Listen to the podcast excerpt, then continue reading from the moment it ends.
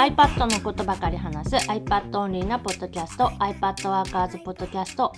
今日は12月2日発売の iPad Workers Apple Pencil と次世代型ノートアプリっていう本の話をしますだいぶ苦労してやっとできた。多分苦労したのは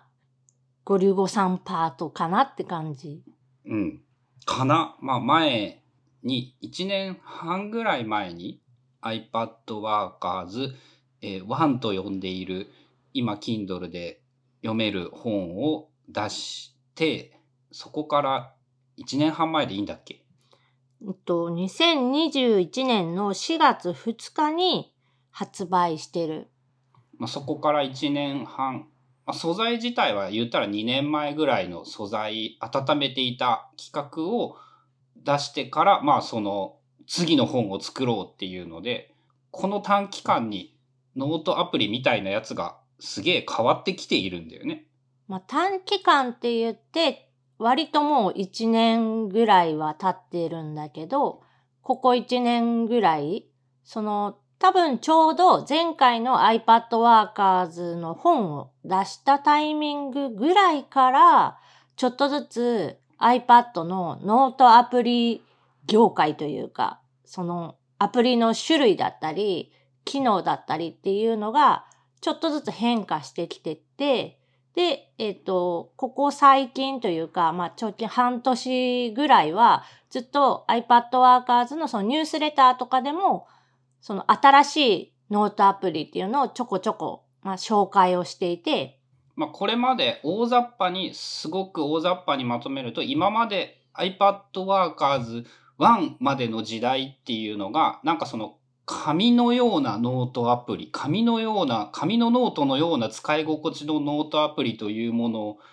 が、その理想形として目指されていたんだけれども、次の本ではデジタルだからできる便利な手書き系ノートアプリというものが増えてきているぞっていうのが実感としてもあって、まあ、そういう変化をまとめたって言えばいいのか？そうね。だから、一個前の本に関しては、どっちかっていうとさ、アプリ単体で、GoodNotes 5だったり、 Notability だったり、まあ、 Noteshelf っていうような、個々の、まあ、アプリをフューチャーしたような形で、まあ、それぞれこういう特徴がありますよとか、こんな機能がこのノートアプリのえっと、メリットですよとかっていう、まあ、紹介の仕方をしてたんだけど、まあ、ここ最近、自分の中でも iPad を使うにあたって、一個のアプリで完結するっていうことが結構少なくなってきていて、複数のアプリをまたぐっていうか、この作業はこのアプリでやるし、そこから続きは次別のアプリでやって、またさらに別のアプリでっていうような使い方をしてる。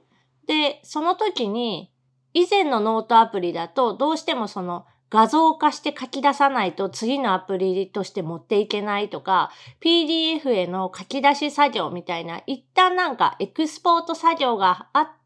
それを別のアプリで読み込むみたいな流れだったのが、最近だと、 PencilKit って言われる、そのアップルが出してる、あのメモで使えるツールパレットで書ける、その描画オブジェクトだったら、書き出し機能とか使わずに、もうそのまま範囲選択でマーキーツールで囲って、ドラッグで別のアプリに持っていけるっていうのがすごく手軽で、そういう使い方を、まあ、よくしてるから、今回その iPad Workers 2の本では、そこをまとめてるって感じ。まあ、その、あれだよね、複数のアプリでデータを、なんて言うんだろう、編集できる状態でやり取りできるという概念も言ってみたら、その、やっぱデジタルだからできる便利なものっていうイメージで、で、その全ての軸になっているのが、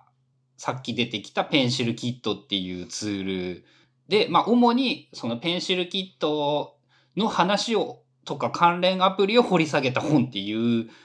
具体的な内容としてはそういうことになるのかな？うん。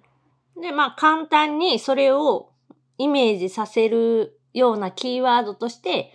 まあ、次世代型ノートアプリみたいな感じで勝手に名前をつけてサブタイトルにしたって感じかな。うん。で、まあ、あの、一個前の iPad Workers という本が割とたくさん読まれていて、それなりに評価も良くって、まあ、大雑把に言えばあのフォーマットをなぞって、えー次の、次の世代のノートアプリの紹介をしている本。で、具体的には、えっ、と、 Pencil Planner っていう手帳アプリと、 Prodrafts っていう無限キャンバスのアプリと、あとクラフトっていうノートアプリを三大次世代型ノートアプリとして、まあ、ピックアップして、で、それぞれに、このアプリだったらこういう使い方ができるよみたいなその事例みたいなのをそれぞれなんか3つずつぐらい紹介してまとめてる。まあ言ったら一個一個のパーツというのは多分すでにポッドキャストで話している内容だったり春菜さんがニュースレターで書いている内容だったりするんだけれどもまあそれに一個筋を通して一個の軸に合わせて本一冊としてまとめたのでまあ一通りのことが一通りちゃんとわかるようになっているやつですっていう感じか。まあ、本にするメリットっていうのが、その一本のその軸に沿った流れが表現できることだと思っているので、そのポッドキャストの1エピソードとかニュースレターの1記事っていうのが単発単発で、まあ、知ってはいても、それがこうつながっていくみたいなものって、やっぱ今だとまだその本っていう形が一番その理想の見せ方なので、まあ、今回もその一本流れを作って、その流れに沿って、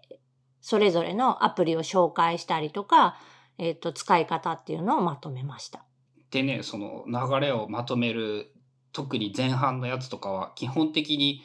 俺が書いているんだけれどもそのやっぱね流れに沿うというのが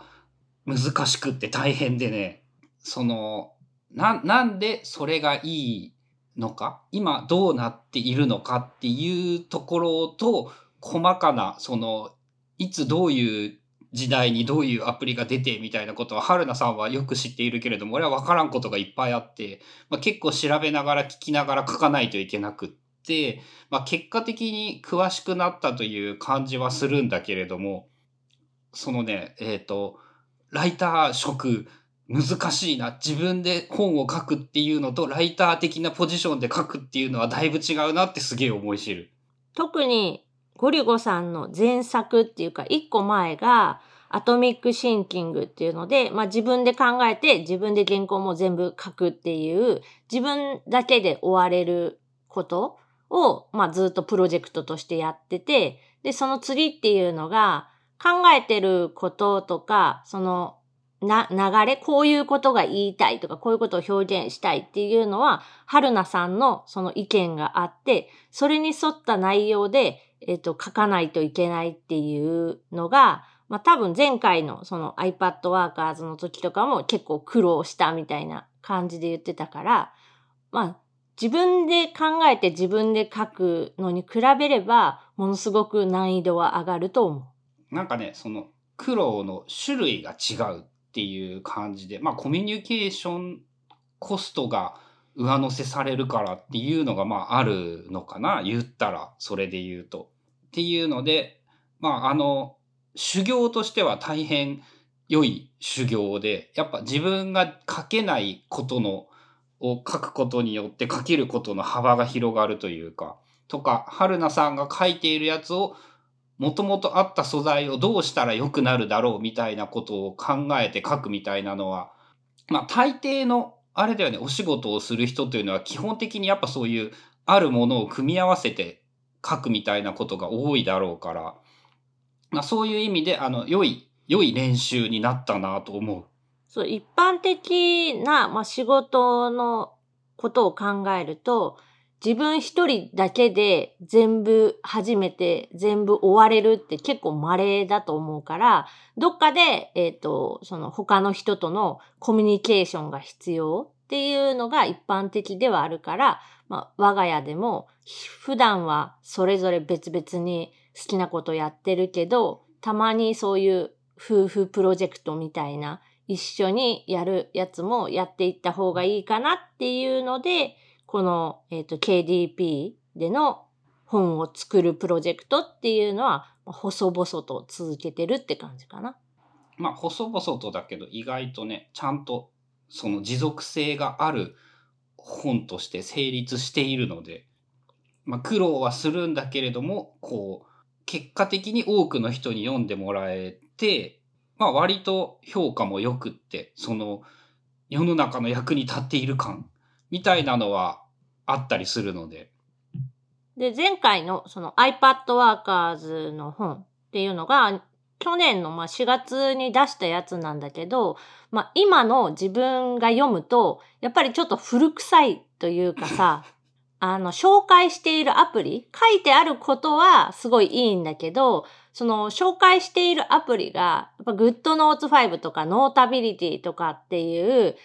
王道もの。そう、すすごく王道な、なんかノートアプリ一つ選ぶとしたらこれみたいな、なんかそういうノリのアプリ紹介という感じになってて、いやいや今はもっとこんな便利なアプリもあるし、こんなこともできるしっていうのを、まあ、今回2に込めたって感じ。まあそうね、でも実際に2年前の時では、あれ以上のその良いアプリというのはやっぱなかったと思うから正しいけれども、やっぱ今見ると、まあ今更 Notability みたいな言い方になるよね。まあ、 Notability は Notability でいいところももちろんあるし、えっと、その前回出版したのは4月だけど、書き始めてるのはもっと前なので、その時期から比べたら、アプリ自体のアップデートもすごくああのあったから、GoodNotes 5にしろ、ノータビリティにしろ、新しい機能とか、使いやすくはなってるのも事実なんだけど、やっぱその根本的な話で、アプリのその使い方というか、アプリとの向き合い方みたいなところで、ちょっとその自分の持論がこう変わってきてる。1年、2年経つと、やっぱ変わってくるので、まあそれを反映した最新版として、えっとまあ新しい本なんか改訂版みたいなので、その原稿を修正することももちろん電子出版なので可能なんだけど、まあそうじゃなくって、えっ、と、一つ目はこういうアプリだった。で、二つ目はそこから新しい流れが出てこんな感じだったみたいな、その物語にも、その本の一巻と二巻でも物語になるような感じにはなってるかな。まあそうね、少なくともあの前半部分とかは思いっきり読み物で、なんて言うんだろう。えー俺はこういうのが読みたいっていうやつだし、おそらく時間が経っても読めるものではあると思うけれども、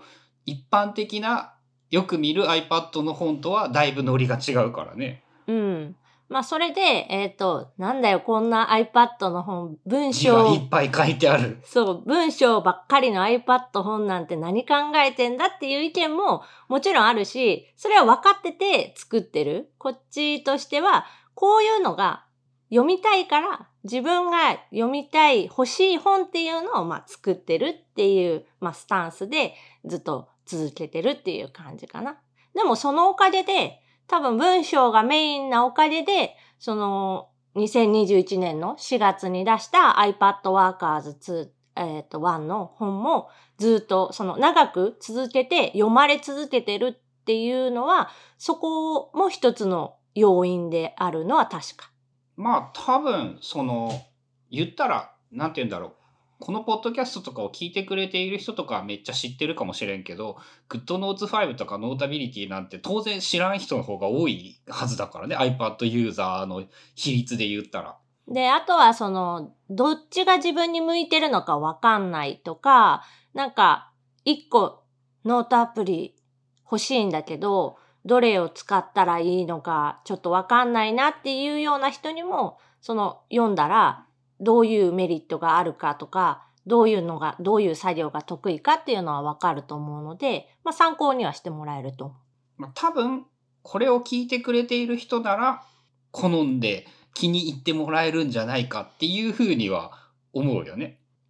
ということで、えー12月2日に、えー配信というか販売が開始されて、Kindle Unlimited 対象にもしているので、えー、アンリミ加入している人はぜひ、まあ、読み放題で読んでもらえると嬉しいです。アンリミで読んでもらって買ってもらうと一番金銭的に嬉しいです。そうだね。まあ、アンリミは加入している間はずっと読めるけど。結構冊数制限とかでさ、結局やっぱその繰り返し読むには耐えないよね。アンリミで読む本の仕組みというのかなんていうか。そう。だから自分も一回だけさーって見るだけならアンリミでもう十分で、で、アンリミで読んで、え、これはなんか自分のその資料として手元に置いておきたいなとか、二回目もう読みたいなって思うやつは、あの、買い直してる単独で。まあ、あれだね。読んでもらって、もう一回読んでもいいかなって思ったら買ってもらえたら嬉しいですね。はい。ということで今日は12月2日発売の iPad Workers 2 Apple Pencil と次世代型ノートアプリという本のお話でした。番組への感想やリクエストなどは、シャープ iPadWorkers のハッシュタグをつけてツイートしてください。それではまた来週、iPad ワーカーズポッドキャストでした。